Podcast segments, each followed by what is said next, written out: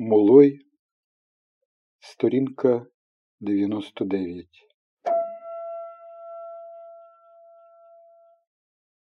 Я сидів на березі моря, мої немочі та недуги дарма що загострювалися, чого й слід було сподіватися.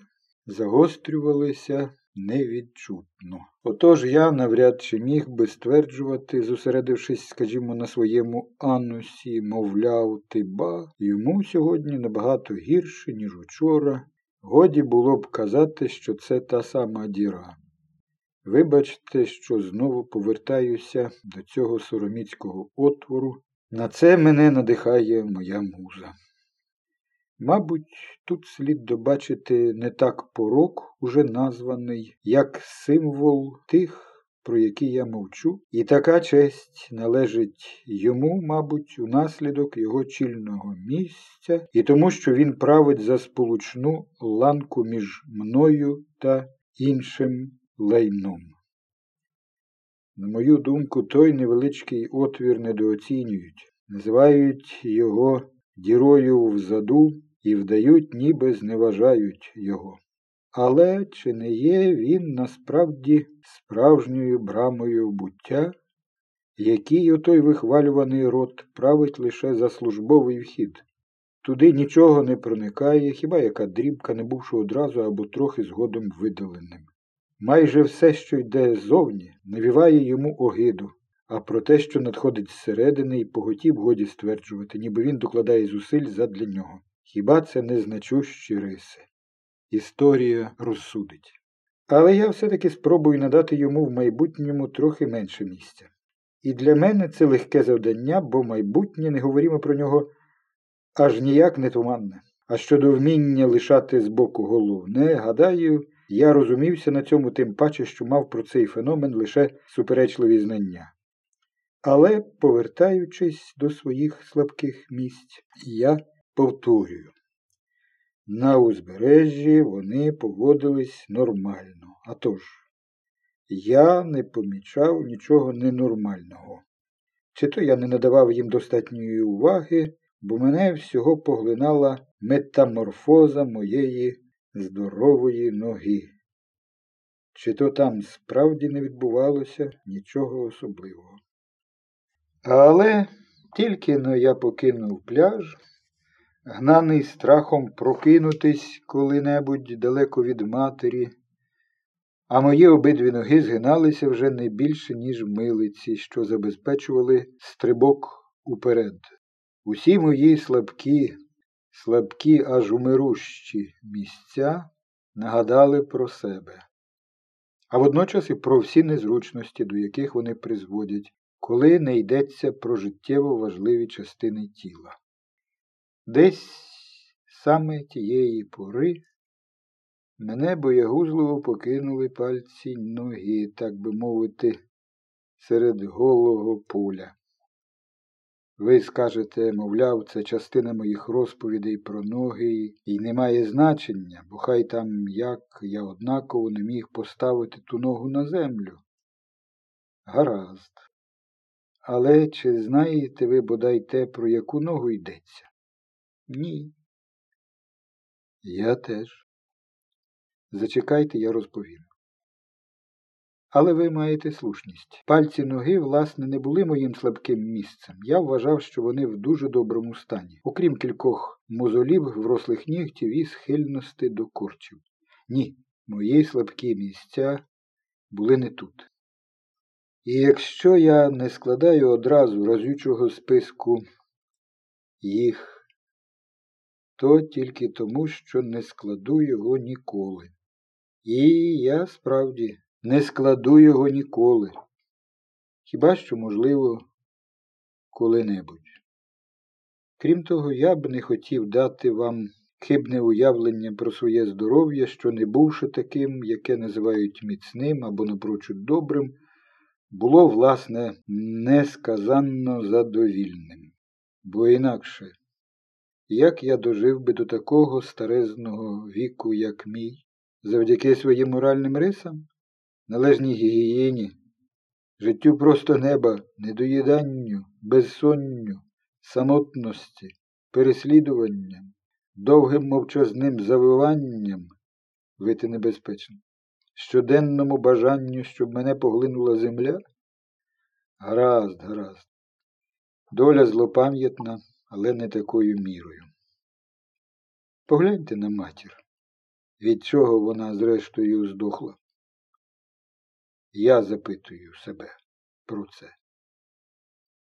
Я б не здивувався, якби її поховали живцем. Ох, та падлюка таки передала мені їх свої непорушні мерзенні хромосоми. Щоб я, який жах, їжачився прищами від найніжнішого віку. Серце калатає і то як, щоб я мав сечоводи, ні, ані слова на цю тему. І надниркові залози, і сечовий міхур, і сечовивідний канал, і головку члена. Санта Марія, я вам скажу одну річ. Я вже не ходжу до вітру, чесне слово. Але моя крайня плоть досить слів. Сочиться сечею вдень і вночі. Зрештою, гадаю, що то сеча від неї тхне нирками. І це для мене, що втратив чуття нюху. Чи можна говорити про сечовипускання за таких обставин? Погляньмо.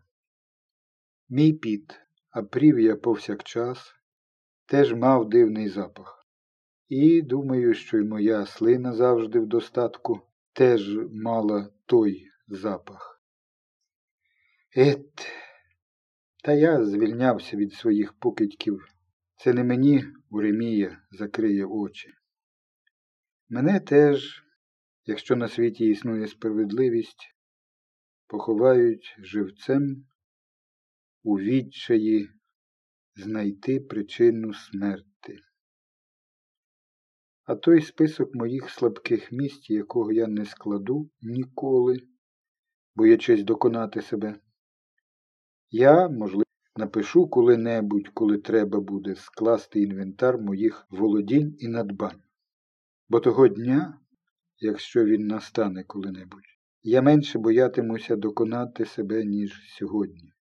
Адже сьогодні, якщо я не відчуваю, що я точно на початку свого шляху, я не маю і претензії вважати, ніби я на підступах до фінішу. Отож я стримуюсь, коли думаю про спринт. Бо не мати змоги спринтувати, коли сигналять старт, однаково, що відмовитися бігти. Але відмовлятися і навіть зупинятися на мить заборонено. Отже, і далі, обережно просуваючись, я чекаю, коли дзвін мені бамкне. Молою, не клопочися, це кінець. Саме отак я й міркував з допомогою образів, малопридатних для моєї ситуації. Мене не покидало відчуття, не знаю чому, або майже не знаю. Ніби коли-небудь я розповім про все, що в мене ще лишилося, а надто про все, що я ще матиму. Але для цього треба почекати, щоб упевнитися, що я вже нічого не можу ані набути, ані втратити, ані викинути, ані дати. Тоді я зможу сказати, не боячись помилитися, що мені врешті лишилося з моїх надбань, бо то буде кінець рахунку. А тим часом я ще можу і збідніти, і збагатитися. Ой, аж ніяк не такою мірою, щоб моя ситуація могла б змінитися. Але достатньою, щоб не дати мені заявити про те, що лишилося в мене, а надто про те, що я матиму бо я ще не мав усього. Але і я ані трохи не розумів цього передчуття, і, гадаю, саме таке найчастіше чекає найвиразніші передчуття. Їх ані трохи не розуміють. Отже, це було б справжнє передчуття, яке можна перевірити. А от хибні передчуття більш зрозумілі чи ні? Думаю, що так. Думаю, що все хибне і фальшиве з куди більшою вірогідністю можна звести до ясних виразних уявлень, відмінних від решти уявлень. Але я можу помилятися. Мені аж ніяк не були властиві передчуття, а мав лише почуття, радше надпочуття, якщо можна так висловитись, бо я знав наперед, чого саме я не передчую. Скажу навіть більше. Хіба це щось коштує мені? Я знав тільки наперед, бо про теперішню мить не знав нічогісінько. Ви, напевно, помітите цю особливість. Або знав тільки коштом надлюдських зусиль, а потім я теж нічого не знав, знову повертався до невідання. І це все у своїй сукупності, якщо можна його поєднати, повинно пояснити багато речей. Зокрема, мою дивовижну старість, подекуди ще незрілу, коли припустити, що стан мого здоров'я, всупереч усьому, що я розповідаю про нього, був незадовільний, щоб усвідомити це. Я казав, що на стадії, до якої я дійшов, я посувався вперед дедалі повільніше і з дедалі більшими муками, і не тільки через мої ноги, а й через безліч інших так званих слабких місць, які не мали нічого спільного з моїми ногами.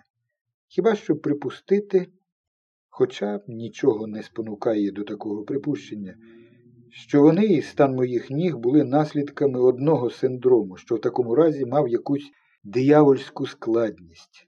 Факт лишається фактом. І я дуже шкодую з цього приводу, хоча тепер надто пізно, щоб виправити ситуацію. Під час цієї прогулянки я надто багато уваги зосереджував на своїх ногах, і то коштом усього іншого. Та ж я не був звичайнісіньким банальним калікою, аж ніяк. Траплялися хвилини, коли ноги були найздоровішою частиною мого тіла, якщо абстрагуватися від мозку, здатного сформувати таке судження.